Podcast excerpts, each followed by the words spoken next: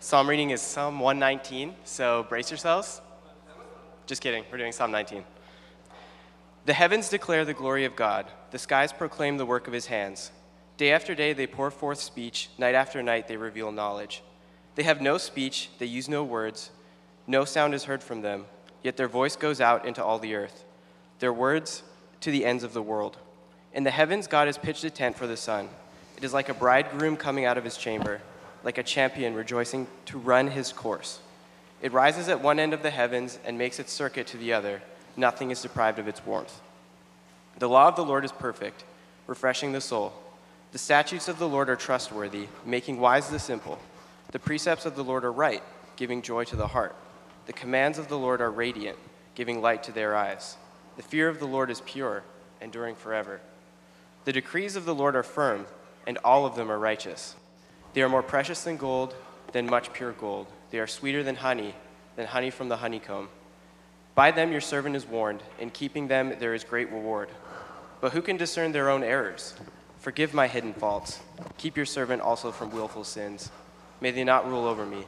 Then I will be blameless, innocent of great transgression. May these words of my mouth and this meditation of my heart be pleasing in your sight, Lord, my rock and my redeemer. You bow your heads with me and pray. Dear Lord, thank you for this, this evening, this opportunity we have to study the Word together, Lord. And thank you for just covering over all of our sins. Thank you for forgiving us when we stumble and showing us that your love covers all, Lord. Uh, we pray that you give us ears to hear tonight, and we're thankful again for being able to study your Word together. It's in Jesus' name we pray. Amen. Good evening. Um, today we're going to be looking at starting in Exodus 13. I'm really stoked for this. So, uh, we will dive right into it. So, Exodus 13.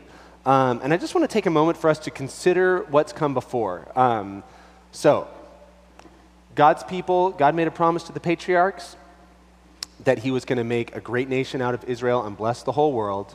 They, uh, we've seen God work with them even amidst their sin, and then we saw them actually uh, ended up in Egypt, saved from a famine, but gradually the Egyptians came to enslave them. Uh, they were there for 400 plus years, and now God has heard their cries, has delivered them from Egypt through a series of plagues, killed, uh, killed Pharaoh and the rest of Egypt's firstborn, both man and animal, after m- many warnings, right? Uh, and then we have just seen that the Lord gave a lamb, gave lambs to save his people. There's been like the lamb's blood is put on their, uh, their doorposts. And just incredible to think of that, just to pause to think of like, well, we have a story here, and we as Christians have a story here, which is talking about ancient Israel, but it's also direct application to us that Jesus, the Lamb of God, has been given for us. And just thinking about that, the God of the universe chose to, he set this up, you know, thousands of years before Jesus in a way that reveals himself, um, or I guess about 15, 15 1600 years before G- Jesus, revealing himself as a spotless lamb, using that, that image that is vulnerable and pure and peaceable, and the idea that the blood of God on our hearts spares us judgment and brings into to freedom and life, and in a sense, is bringing us into the tr- promised land. And we're going to see this, this, the continued parallels that I think are really profound for us as Christians, the continued parallels between our situation as Christians, anybody Jew or Gentile, to specifically the ancient Jews looking for their, uh, heading for their homeland. So, I think sometimes when you, when you hear a story over and over or you grow up in church, the, the danger that can happen is that we end up growing cold to the wonder of it all and even the kind of shocking nature of it. But it's, my hope is that as we read, the Spirit would like open our eyes anew to it and open our eyes, open my eyes to, to the wonder of it. So we have here um, the Lord said to Moses, Consecrate to me all the firstborn. Whatever is the first to open the womb among the people of Israel, both of man and of beast, is mine. I just want to pause there right now. Uh, remember, the Lord, whenever you see that all caps, that is a personal name of God, which, uh, which people generally understood to be Yahweh, pronounced Yahweh. But it's so interesting that, that right there, God is saying, Consecrate to me all the firstborn. It's mine of man and beast. And you know, I think when we're reading that coming from just kind of an autonomy obsessed society, right? It can be you can feel like, whoa, like he's just claiming it's it's his, but I'm mine. I'm, you know, like I belong to me and my stuff belongs to me. But remember, like the Bible is going to present us the true image of the world, and there's ways that that is going to that may feel jarring to us. But He is God; everything belongs to Him. He can do whatever He wants, and He is good. Like thinking about whenever you come into anything, I've said this before, and I'll, I'll continue to say this. Whenever you come into anything in Scripture that feels jarring or disconcerting, like, "Whoa, that's like what? That's that's so intense. How can that be?" Remember God's character. That this is the God who gave His own fa- His the Father who gave his own Son, God the Son, as a sacrifice for our sins, with the, you know, the parallel to the Passover lamb, this God who sacrifices himself, he's not claiming just like your mind just to like mess with us or because he's like grabby about things. He's claiming because he is indeed God. And in fact, things being his, being delivered over to him, is actually the best way for us to live, the only true way for us to live. It's what we're designed for. You know, it, God said explicitly to Pharaoh that Israel was his firstborn son. He said that in Exodus 4. Um, and so we'll continue on with this. Uh, something that's interesting here is that that phrase, the first, firstborn, in some translations, uh, whatever is the first to open the womb. Just like an interesting way to think of like, it's a different way of us to think about like the firstborn. Like it's the first to open the womb, the first to kind of enter through this, this door of sorts. Um, and we're, told, we're going to be told here again and again to remember. And that's, that's absolutely important. And the, the things that are going to follow in this chapter are specifically related to ways for the Israelites to remember what they've been delivered from, whose they are. Then Moses said to the people, Remember this day in which you came out of Egypt, out of the house of slavery, for by a strong hand the Lord brought you out from this place. No leavened bread shall be eaten. Today, in the month of Abib, you are going out and when the Lord brings you into the land of the, the Canaanites, the Hittites, the Amorites, the Hivites, and the Jebusites, which you swore to your fathers to give you, a land flowing with milk and honey, you shall keep this service in this month. Seven days you shall eat unleavened bread, and on the seventh day there shall be a feast to the Lord. Unleavened bread shall be eaten for seven days. No leavened bread shall be seen with you, and no leaven shall be seen with you in all your territory. You shall tell your son on that day, It is because of what the Lord did for me when I came out of Egypt. And it shall be to you as a sign on your hand as, and as a memorial between your eyes, that the law of the Lord may be in your mouth. For with a strong hand the Lord has brought you out of Egypt. You th- shall therefore keep this statute at its appointed time from year to year. So, something I want to just point out here um, is that one, something's really interesting is that even right, right at the start of this, this is actually, Jesus himself was presented according to this law, the law about the firstborn. In Luke 2, he's presented the temple according to that. And we see here what's being set up is we're told, God says at the start, the firstborn is mine, and then talks about remember, which is this this theme that is so important in Scripture because we are so prone to forget. And we'll see the Israelites themselves are prone to forget. And within like two chapters, we're going to see them seriously forgetting like who God is and what He's brought them through. And that is very much true for ourselves as well. But something that's interesting is that here we're going to see that God is giving, it says, God told Moses in verse 1 and 2 about consecrating the firstborn. And then Moses is speaking to the people here and he's going to specifically give commands to the Israelites for, um, for two things, right? One is going to be the Passover celebration, this like not this feast where you're not taking in unleavened uh, leavened bread.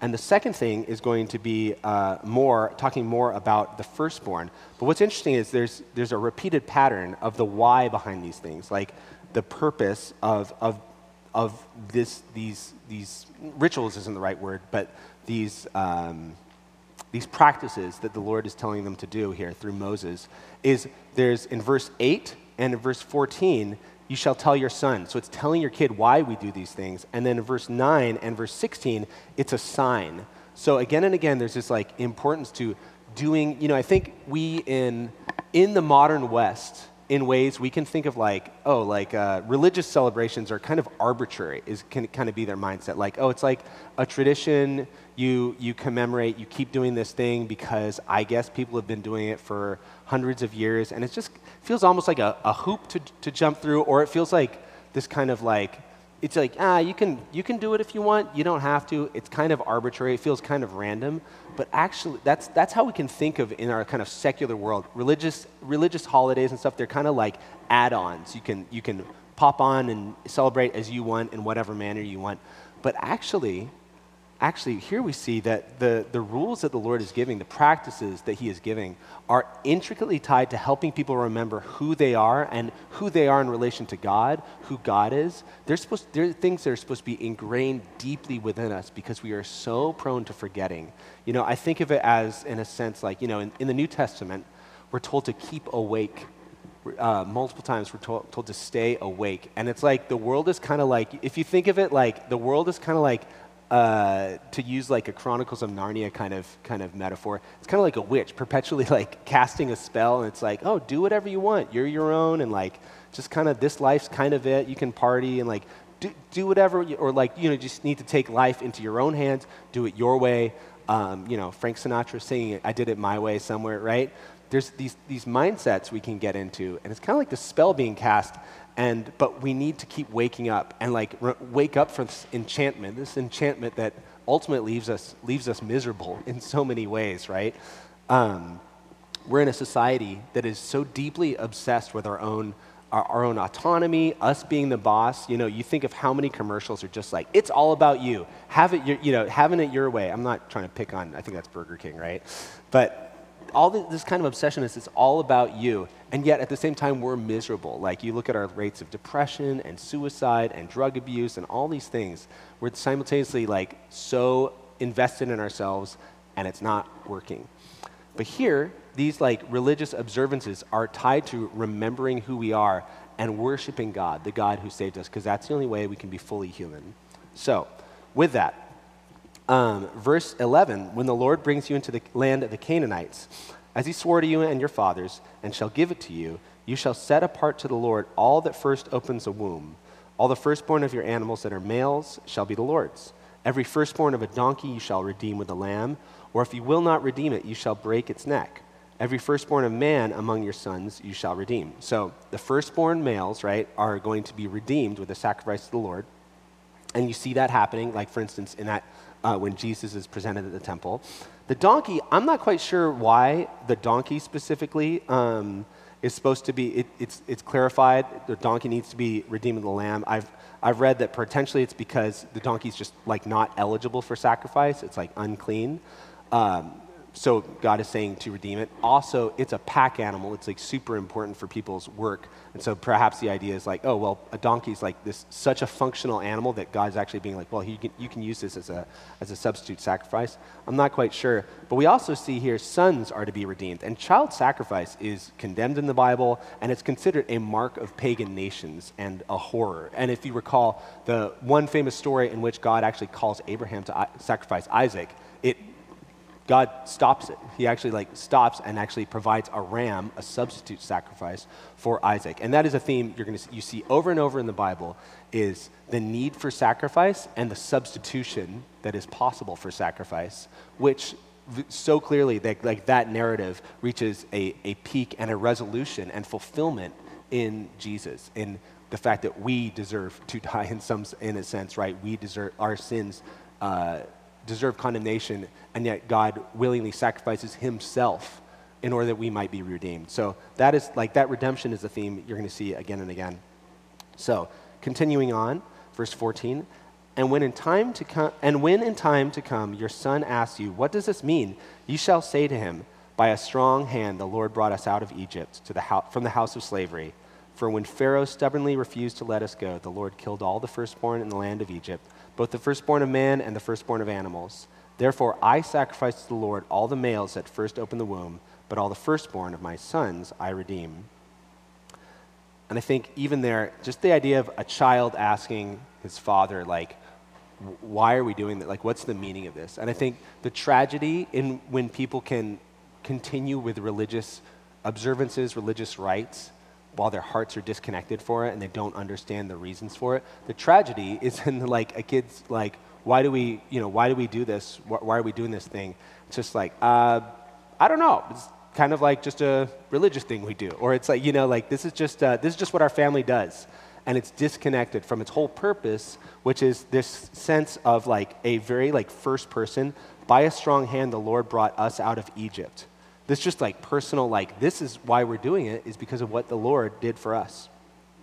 Therefore, I sacrifice to the Lord all the males. There's just a sense of like, this is my story, a sense of personal identification with the parent understands that is then to be passed on to the kid. And unfortunately, it doesn't always work out with that way, with the way people work, but that's how it's supposed to be. Uh, and then we see here, it shall be as a mark on your hand or frontlets between your eyes, for by a strong hand the Lord brought us out of Egypt. And that verse there about uh, a frontlet, which uh, apparently the actual, like, the meaning of that word is somewhat, commentators, there's like some questions about that. Is that actually referring to a, an Egyptian, um, like kind of like something they would wear that's like a, a, some sort of Egyptian practice?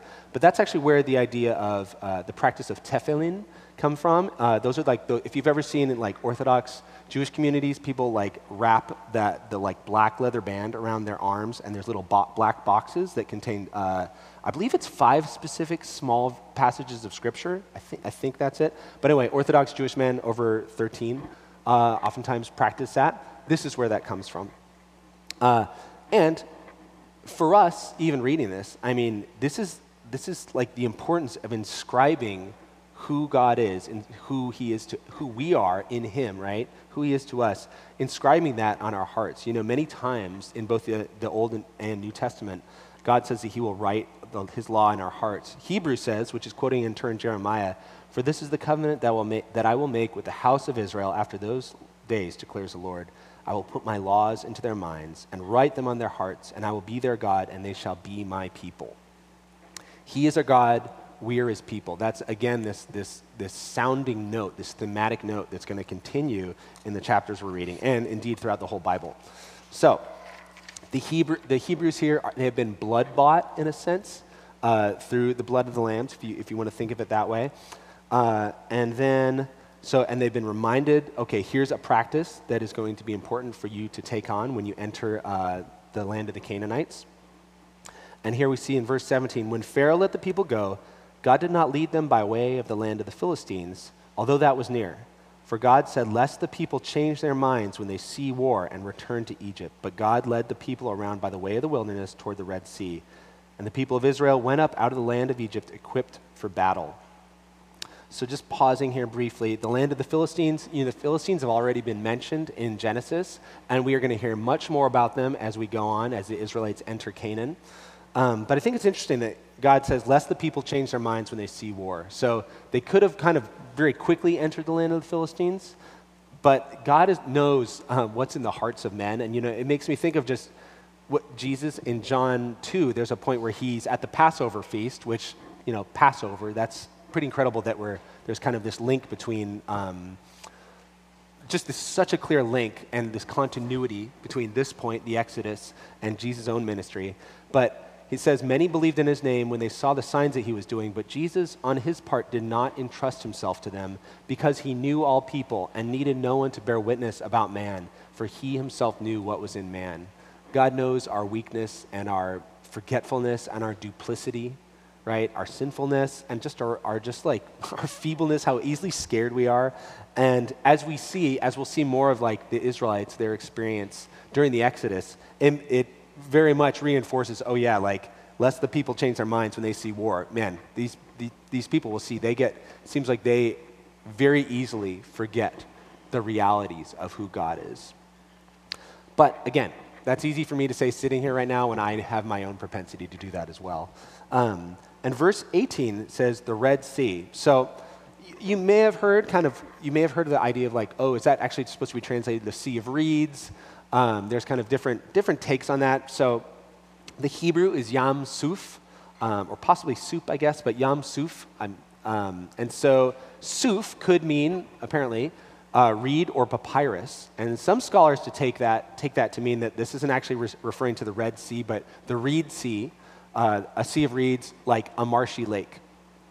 Um, but I want you to take that thought and put a pin on it for a minute, and I'm going to just say this, it's also referred to, uh, and it'll be referred to in the next chapter as just the sea. So this is clearly, this is not like some small marsh. I think you can just see that very clear in the text itself. It's not just like a small body of water that the Israelites to kind of wade through.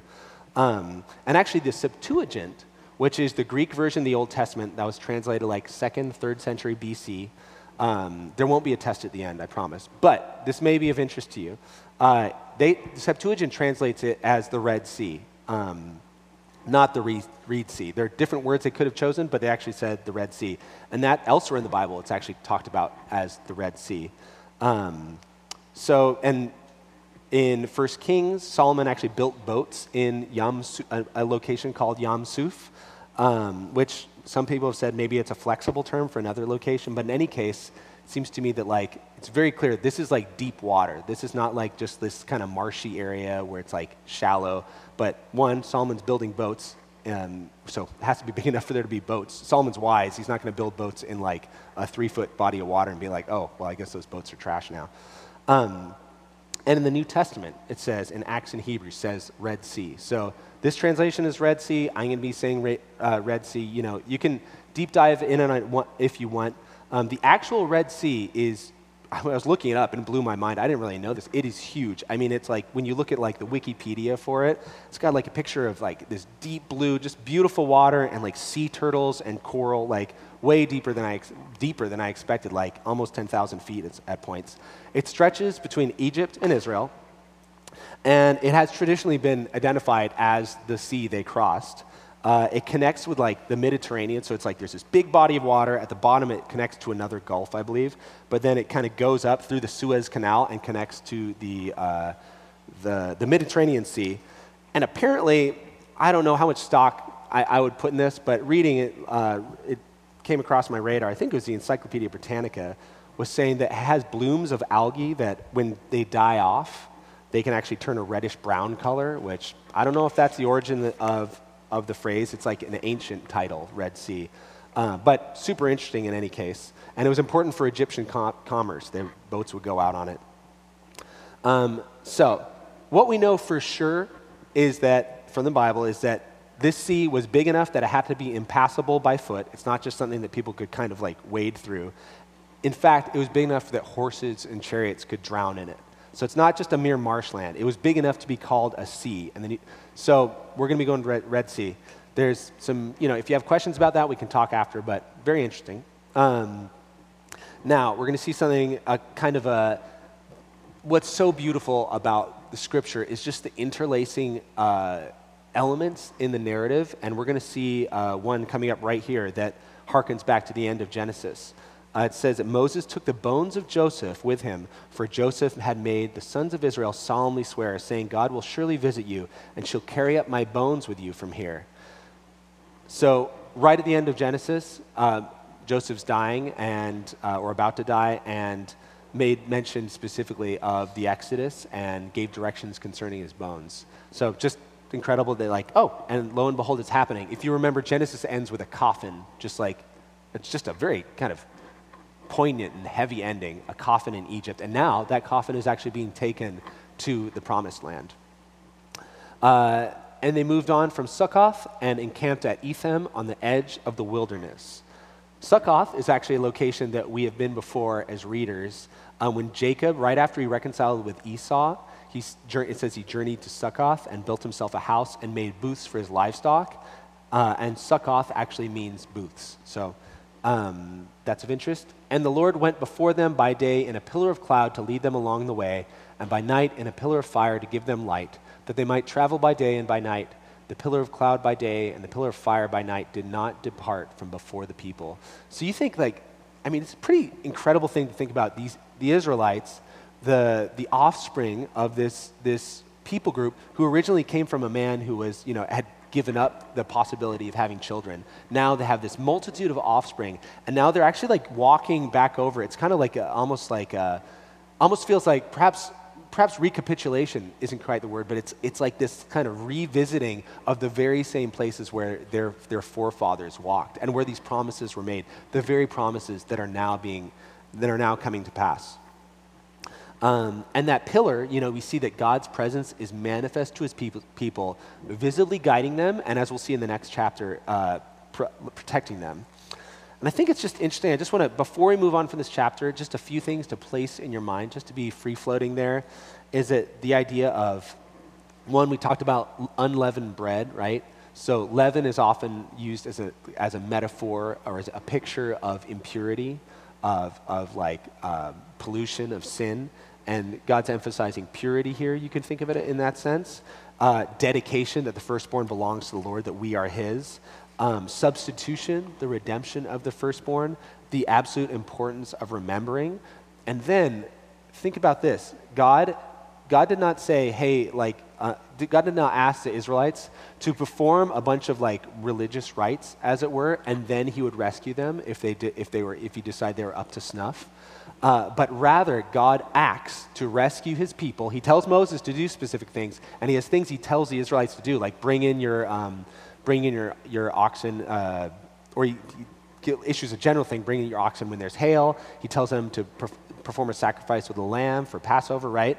But God generally, he acts, and now he's calling them to respond. Now he's giving them practices to put into play to remember who they are. So he's a God who takes initiative. They cried out, but he, he saw and he answered, and he is taking initiative to rescue them. It's not them just like, they're not, the Israelites didn't fight their way out of Egypt, right? The Israelites didn't have an uprising and kill a bunch of Egyptians and flee. God actually brought them out without them having to spill a drop of blood. Um, and there's a picture, I think, in, in even just the reality of like, as Christians, the whole idea is that we don't do a bunch of good works to earn God's redemption, to earn salvation, but rather we do good works as a response to his already accomplished redemption.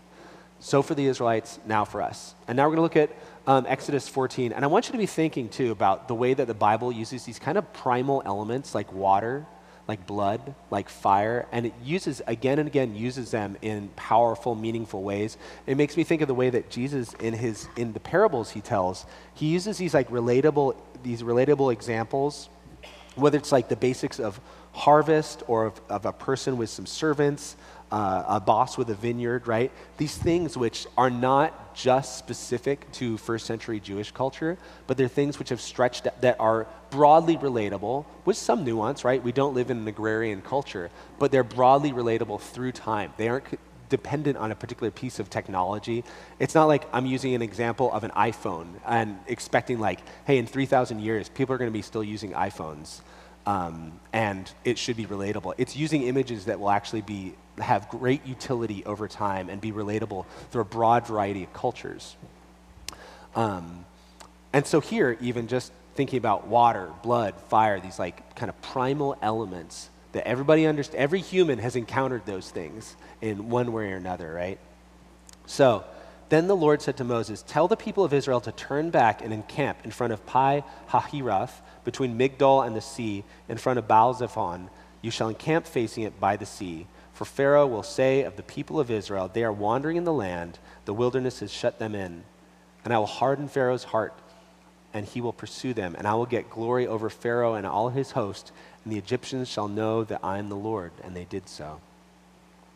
Interesting here that God already tells Moses what's going to happen, that Pharaoh's actually going to chase you. It's not like Pharaoh starts chasing and it's like, oh, oh, oh, what, what, what's, what's happening? No, nobody set me up for that. God already says it's already part of his plan.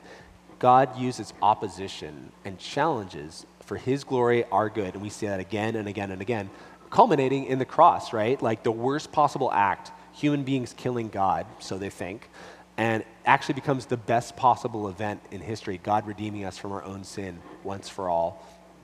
And we see again, Pharaoh, that phrase, the hardening of hearts, right? Um, and it's interesting, in Romans, Romans 9, it says, the scripture sa- For the scripture says to Pharaoh, For this very purpose I have raised you up, that I might show my power in you, and, so that my, and that my name might be proclaimed in all the earth. So then he has mercy on whomever he wills, and he hardens whomever he wills. So I think there's, there's a mystery there, right? And Scripture doesn't, uh, Scripture speaks at times of this, of this hardening, but at the same time, Scripture speaks of people having responsibility for their actions, right? So Pharaoh is culpable for his acts, and yet God is also sovereign over this. And like, uh, like that phrase uh, Josh used, commandeering, God is using what's happening and he's in control of what happening, eh, what's happening, and he has his will through what is happening in this, this powerful and mysterious way. It says God has mercy on whomever he wills, and he hardens whomever he wills. Also, um, I just think it is, it is, well, if you see here, it's set up that he's they're going to go in front of Baal Zephon. They shall encamp facing it by the sea. And so, in a sense, this like the stage for this confrontation is being set up. God specifically actually tells Moses to lead the Israelites to this point where they're actually kind of going to be. It's going to end up. They're going to seem like they're up against a wall, and there's a purpose to that. When the king of Egypt was told that the people had fled, the mind of Pharaoh and his servants was changed toward the people, and they said, What is this we have done that we have let Israel go from serving us? So he made ready, ready his chariot and took his army with him, and took 600 th- chosen chariots and all the other chariots of e- Egypt with officers over all of them. And the Lord hardened the heart of Pharaoh, king of Egypt, and he pursued the people of Israel while the people of Israel were going out defiantly. I think it's also good to remember, even in a, in a, in a verse like this, God says He has no pleasure in the death of the wicked. Like it, God does not, um, God's not messing with people here, and God has no pleasure in just like, oh yeah, just like great, uh, killing, you know, killing Pharaoh. It's not something that God is like delighting in for its own sake, but rather, God is using the opposition of human beings to bring about something good and beautiful and true. Also, there's just this level of like, man, it is shocking that they pursued. Numbers 33, um, which I believe Ian mentioned this morning, it tells us that there's just like this note, and it's like this image that's just like, man, it kind of, when I, I re- reheard it recently in the last few weeks, and it really like hit me and stuck with me. Says that um, Numbers 33 4 says that the Egyptians were burying their firstborn as the Israelites left. So the day after Passover, the Israelites are taking off, and the Egyptians are literally burying these bodies, you know, that were a result of their like, st- like Pharaoh's stiff-necked refusal to let the Israelites go after multiple warnings. And it says that that's after God had struck down the firstborn and after he had executed judgment on Egypt's gods. Um, so, I mean, one, even just think about him executing judgment on Egypt's God. You know, I was thinking about gods. I was thinking about that phrase that you often hear, like, oh, all paths lead to God. And just thinking, well, well, God very clearly disagrees strongly, like executing judgment on these false gods. But also, you see just the insanity of sin because after, you know, remember the Egyptians, like a chapter or two ago, are like, were said to, uh, to Pharaoh, like, like, are, like, we, look around, Egypt is destroyed. And yet now you see Pharaoh just like doubling down again for like the sixth, fifth or sixth time. He, he's doubling down.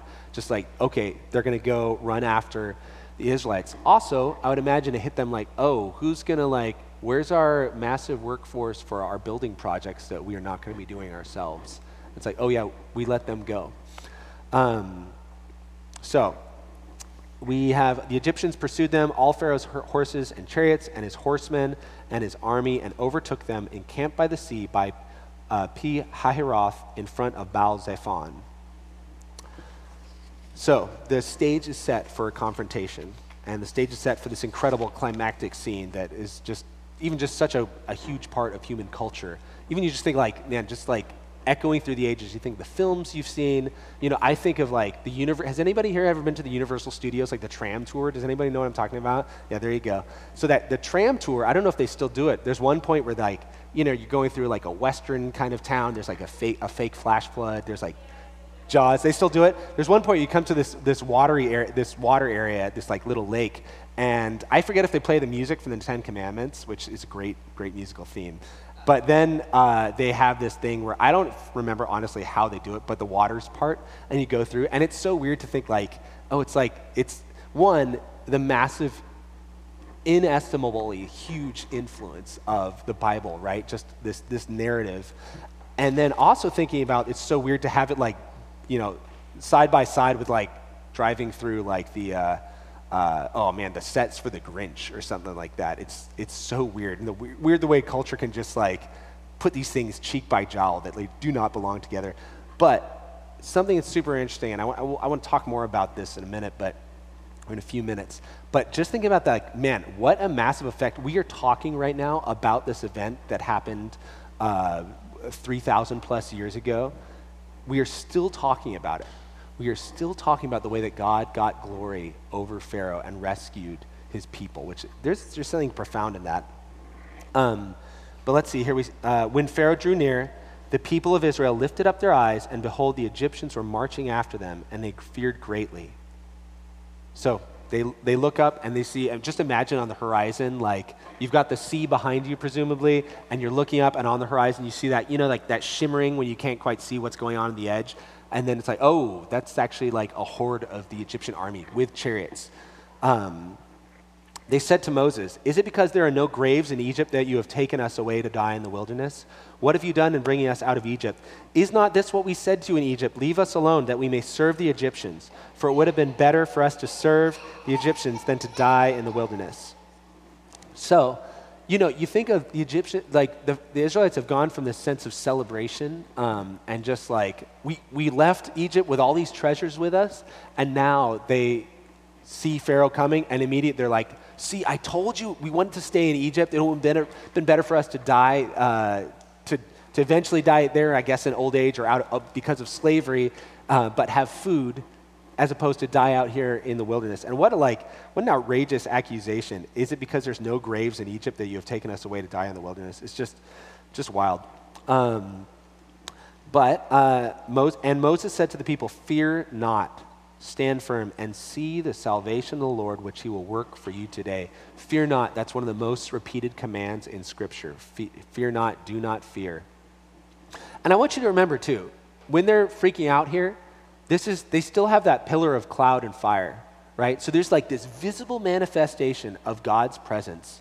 And they've just seen all these miracles and plagues. They've been led out of Egypt, like just in this just so obviously supernatural, unambiguously supernatural fear, uh, supernatural way, and yet they still, when fear comes up, that you know it's human nature, human frailty to listen to that. And man, how many times do we do that, right? Like God has proven Himself faithful in our lives, but then when something daunting comes, immediately the go-to is like, I've been abandoned by God. You know, just like that can feel like the easiest emotion to just go towards. Um, so still, they've seen all that, and still they doubt. Uh, but again, Think of that, what Moses says Fear not, stand firm, and see the salvation of the Lord, which he will work for you today. For the Egyptians whom you see today, you shall never see again. The Lord will fight for you, and you have only to be silent. Um, right there, there's like the word see is used multiple times. It says, See the salvation of the Lord. And then it says, The Egyptians who you see today, you will never see again. Just this emphatic sense uh, of of Moses' unshakable claim on what God is going to do. And it also recalls, you know, if that rings a bell for when Pharaoh said, uh, Get out of my sight, basically, to, to Moses. Uh, the, ne- the day, next time you see me, uh, you will die, something like that.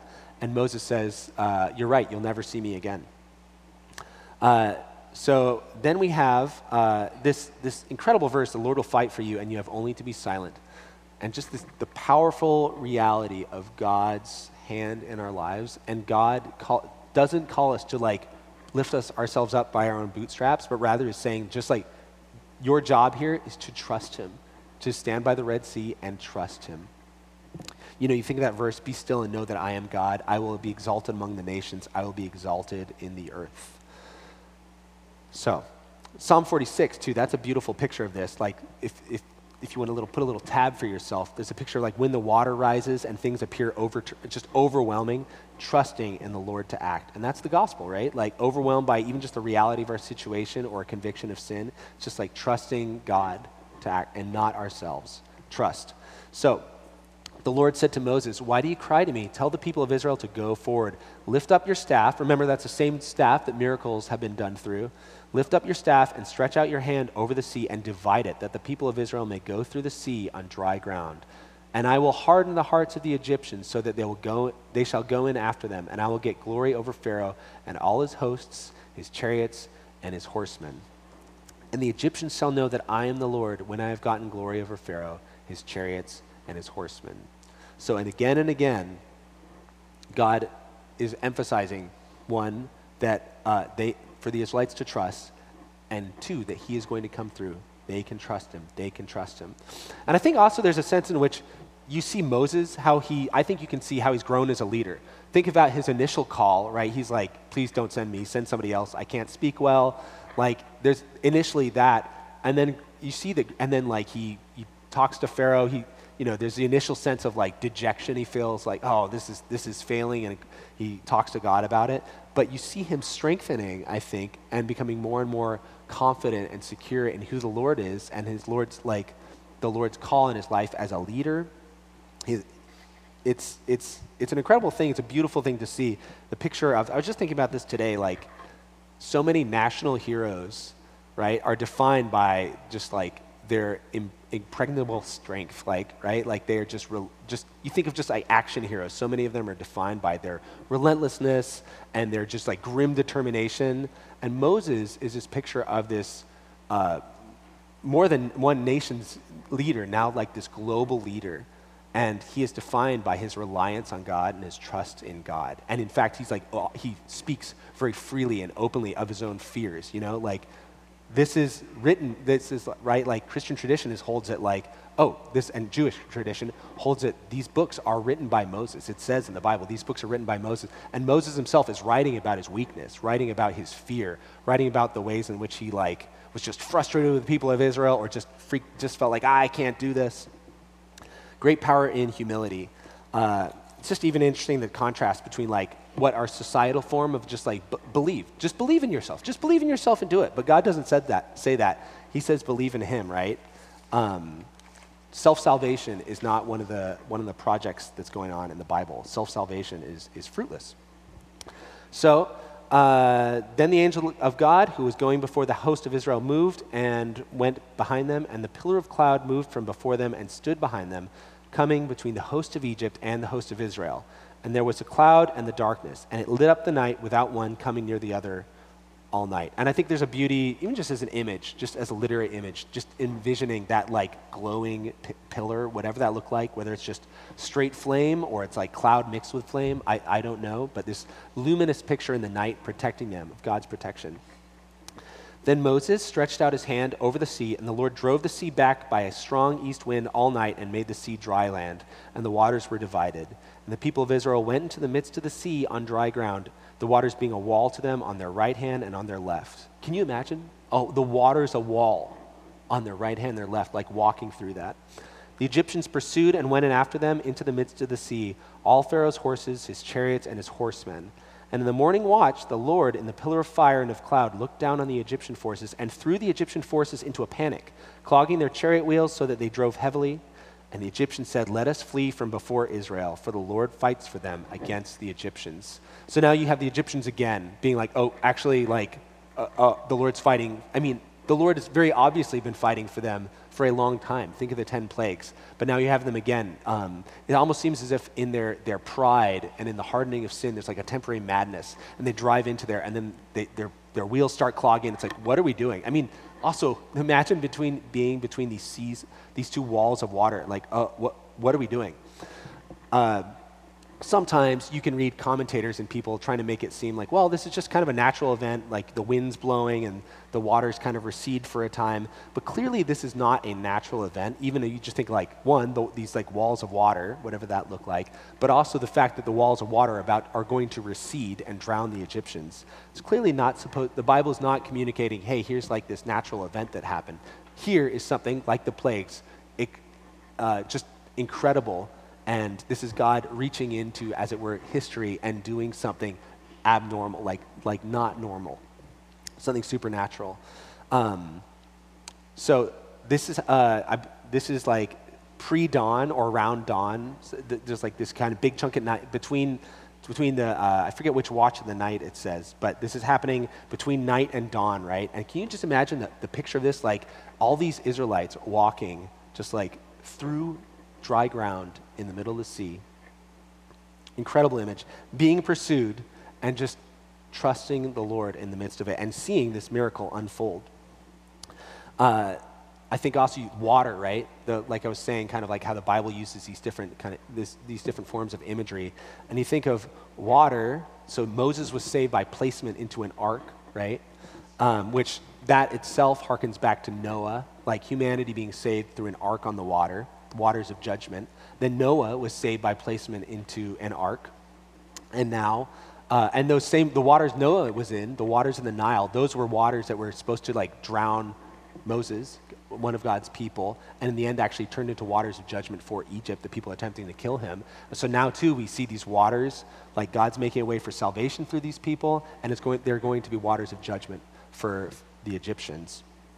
Also, the Bible actually in, in 1 Corinthians, really interesting here, like speaks of this as like a form as like a form of baptism. It says, and all were baptized, talks about, and all passed through the sea, and all were baptized into Moses in the cloud and in the sea.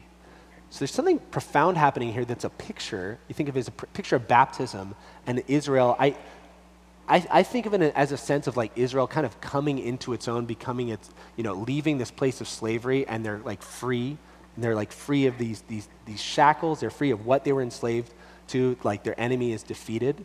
And that is a picture of Christianity, right? Of what baptism is supposed to be that you are like, you are with Christ and you are you die in a manner when you go under the water. It's supposed to be like being united in a death like his and then raised to new life like his. It's a sign, a signifier of your connection to him. And to, here too, we see this like there's something very interesting going on with the waters and it being a baptism of sorts. So, uh, then the Lord said to, said to Moses, Stretch out your hand over the sea that the water may come back upon the Egyptians, upon their chariots, and upon their horsemen. So Moses stretched out his hand over the sea, and the sea returned to its normal course when the morning appeared. And as the Egyptians fled into it, the Lord threw the Egyptians into the midst of the sea. And think, the Lord, like the Egyptians, what happened with Moses and the Israelite uh, male, males, right? Pharaoh said, throw them into the Nile. And now the Egyptians are being thrown into the sea here. And also, r- recall, if you will, what happened to the locusts, the plague of locusts. The Lord sent a wind, I believe it says, that blew them into the Nile. So there's kind of, I think there's a foreshadowing happening there. The waters returned and covered the chariots and the horsemen. Of all the host of Pharaoh and uh, that had followed them into the sea, not one of them remained. But the people of Israel walked on dry ground through the sea, the waters being a wall to them on their right hand and on their left. And it's interesting that there's like multiple times that image, the wall of waters on the right hand and the left, is, is repeated. So we have a way of salvation for God's people, which in turn is a way of judgment for those who oppose him. All right, moving on. Uh, let's see, verse 30. Thus the Lord saved Israel that day from the hand of the Egyptians, and Israel saw the Egyptians dead on the seashore. Sobering image.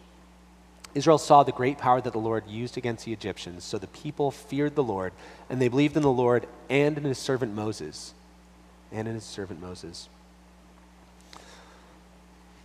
Moving on here, uh, then Moses and the people sang this song to the Lord, saying, I will sing to the Lord for you. Actually, before I go into it, I just want to say this is, it's so interesting the way that the Bible will have passages of prose that then there are these like songs or like poetic passages and which to us, as a literary form, is, seems somewhat unfamiliar. Like you don't normally read prose and then it like bursts into a song or into a into a um, kind of poetic section, but in the Bible, it's that's actually quite a common occurrence, and there's something beautiful to that.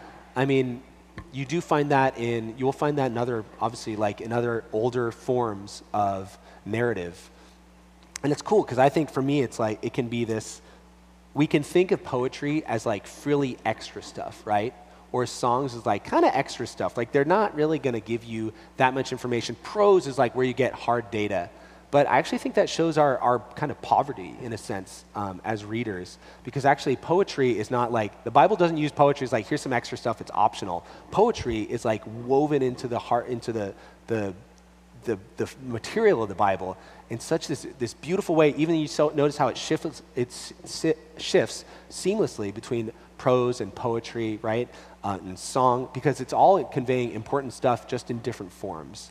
But there's no sense of like this is important, prose is important, poetry is like down here. But in fact, it's all it's all given like great great importance because all these different genres, all these different forms communicate essential truths in beautiful ways. And the way they communicate, it's actually bound up with the form they take, with the form of poetry or a song or whatever it is. So, um, then Moses and the people of Israel sang this song to the Lord, saying, I will sing to the Lord, for he has triumphed gloriously. The horse and his rider he has thrown into the sea. The Lord is my strength and my song, and he has become my salvation. This is my God, and I will praise him, my father's God, and I will exalt him. The Lord is a man of war, the Lord is his name. Pharaoh's chariots and his hosts he cast into the sea, and his chosen officers were sunk in the Red Sea. The floods covered them. They went down into the depths like a stone. What, what an image, right? Down to the depths like a stone. Your right hand, O Lord, glorious in power, your right hand, O Lord, shatters the enemy. In the greatness of your majesty, you overthrow throw your adversaries. You send out your fury, it consumes them like stubble. At the blast of your nostrils, the waters piled up. The, the flood stood up in a heap. The deeps congealed in the heart of the sea. The enemy said, I will pursue, I will overtake, I will divide the spoil. My desire shall have its fill of them. I will draw the sword, my hand shall destroy them. You blew with your wind, the sea covered them. They sank like lead in the mighty waters. Who is like you, O Lord, among the gods? Who is like you, majestic in holiness, awesome in glorious deeds, doing wonders? You stretched out your right hand, the earth swallowed them. You have led in your steadfast love the people whom you have redeemed. You have guided them by your strength to your holy abode. The peoples have heard, they tremble. Pangs have seized the inhabitants of Philistia. Now the chiefs of Edom dismayed. Now are the chiefs of Edom dismayed. Trembling seizes the leaders of Moab. All the inhabitants of Canaan have melted away. Terror and dread fall upon them. Because of the greatness of your arm, they are still as a stone. Till your people, O Lord, pass by. Till the people pass by whom you have purchased. You will bring them in and plant them on your own mountain, the place, O Lord, which you have made for your abode, the sanctuary, O Lord, which your hands have established. The Lord will reign forever and ever. It's this beautiful, powerful, triumphant song, and so much in it. I'll just want to just point out a few things. Um, one is that I'm going to take a sip of water. Hold on.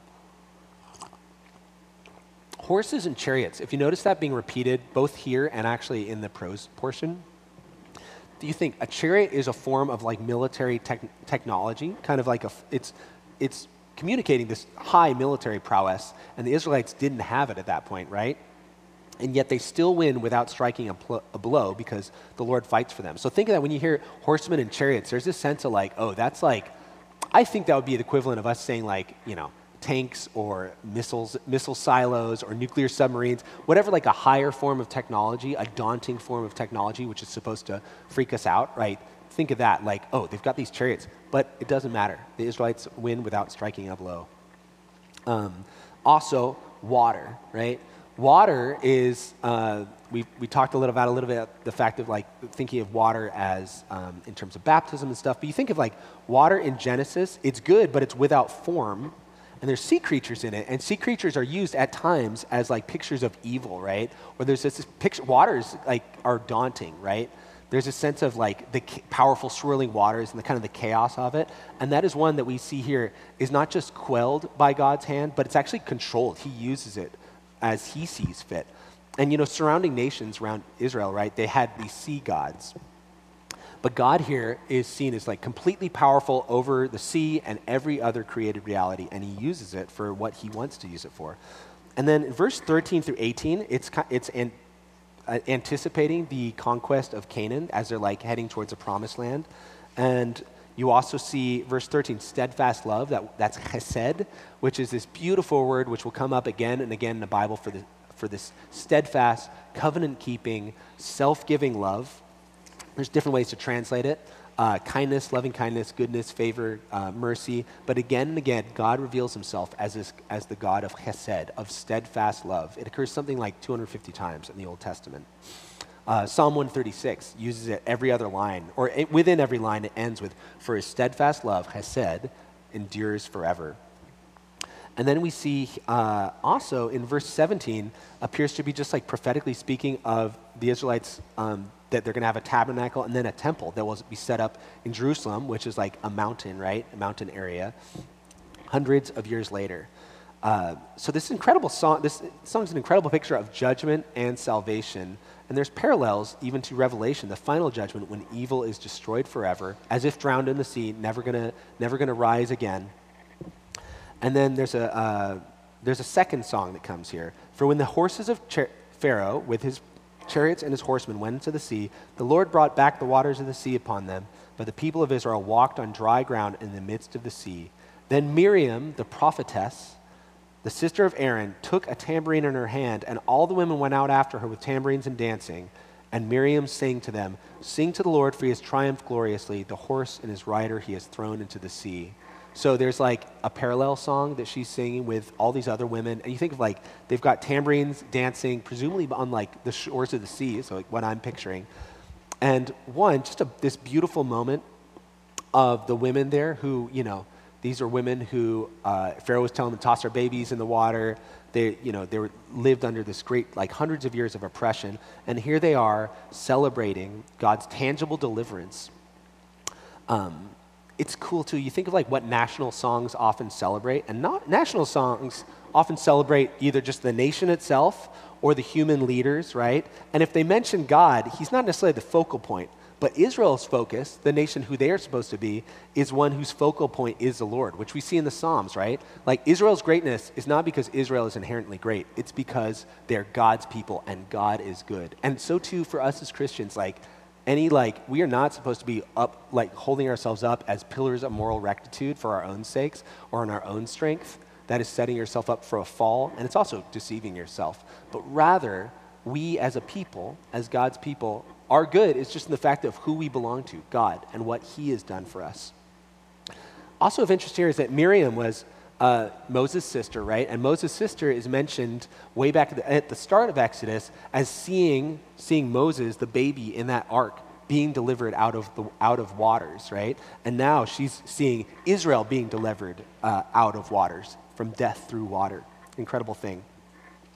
Uh, so they have exited is, uh, Egypt. Um, really quick, does somebody, I don't have a watch up here. Does somebody have the time? Just want to, seven, perfect, thank you. Um, so, briefly, I think it's worth noting, noting that Jesus' life, there's a similarity here that if you recall, and in the start of Matthew, Jesus actually, Herod is, wants to kill Jesus, and Joseph is warned by God in a dream to flee, that Herod's coming for him and to flee to Egypt. So Joseph flees to Egypt, and then after Herod dies, there's, Joseph has another dream in which the Lord tells him that like, you can go back. It's, the people who have sought the child's life are, are gone. And so Jesus leaves, um, comes out back out of G- Egypt and returns to Israel. And there's a verse there that's mentioned, out of Egypt I called my son.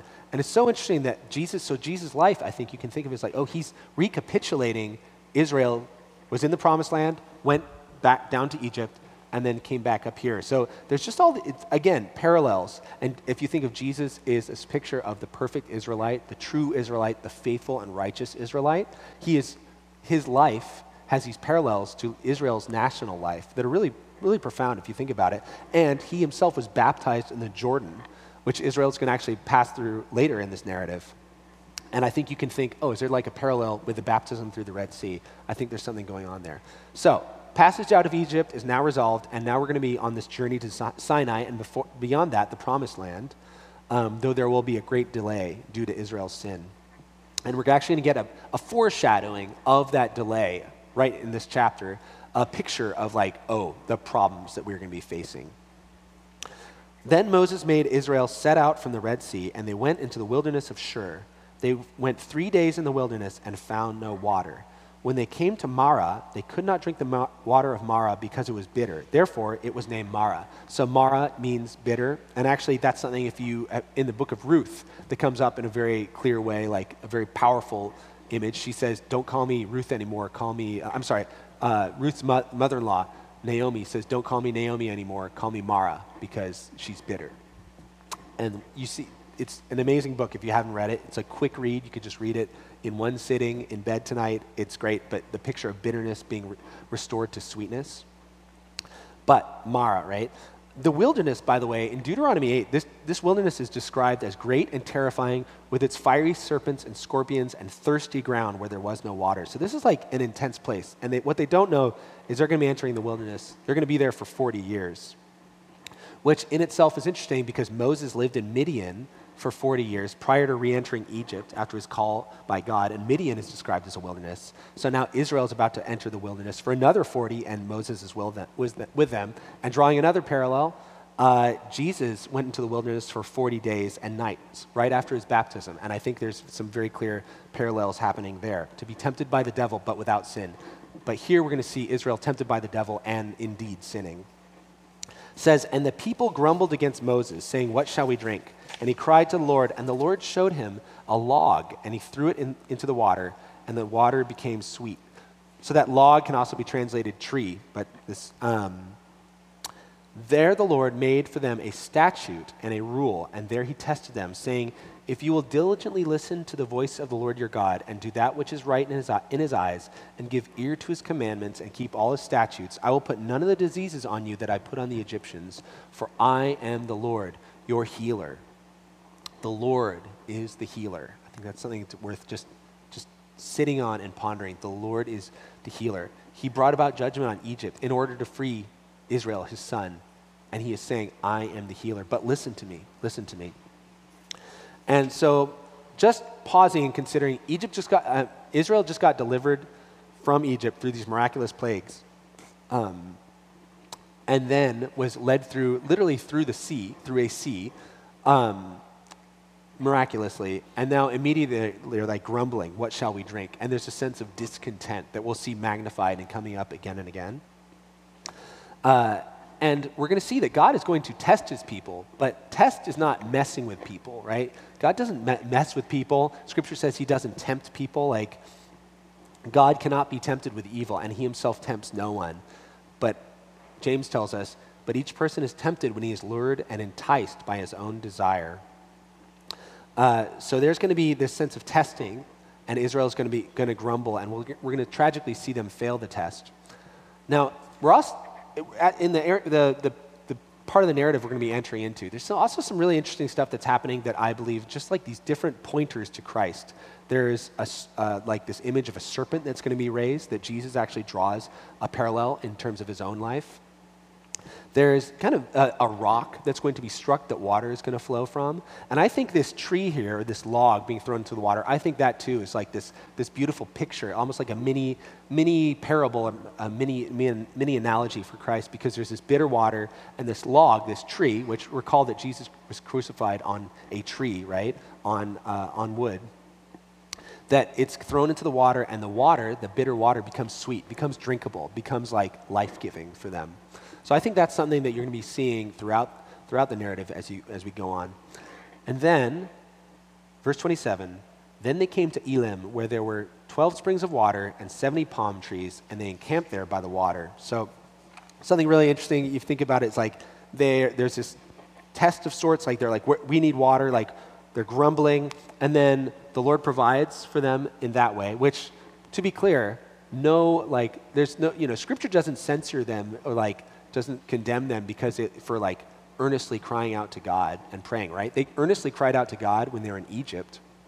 Moses cries out to God, right? There's an earnestness, but there's a difference between that and grumbling or saying, hey, we had it way better in Egypt, or like, why have you dragged us out here to die? Like, there's, it's a different attitude. There's like a different uh, uh, stance of the heart in bringing something before God, being like, hey, I'm, I'm thirsty, please help me. Like, there's a big difference between that and like, I'm thirsty. Give me a drink. You know, I have I my little boy. I just think of the difference when he's like, "Hey, can I have some water?" Like, of course. Like, "Oh, I'm so thirsty." Like, of course I'm happy to give him water. But he's like, "Hey, Dad, get me some water." He has. I don't know if he's ever said it quite like that, or just thrust a cup water.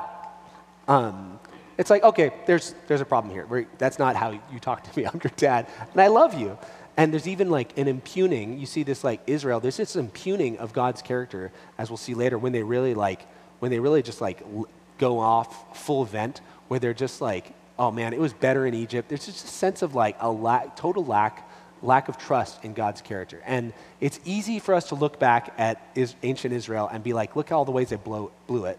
But man, like, how much is that oftentimes the, the, do I have the propensity to fall into that? How often do I do that? Another thing I just think is, is just a beautiful thing for us to remember is that, man, they went through this, they, they're like, oh, there's no water.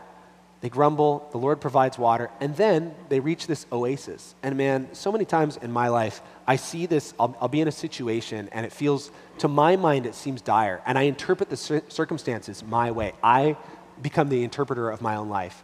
And lo and behold, the Lord provides for me, and it's a beautiful ending, and it's like more, more wonderful than I could have, could have asked for in whatever situation is, right?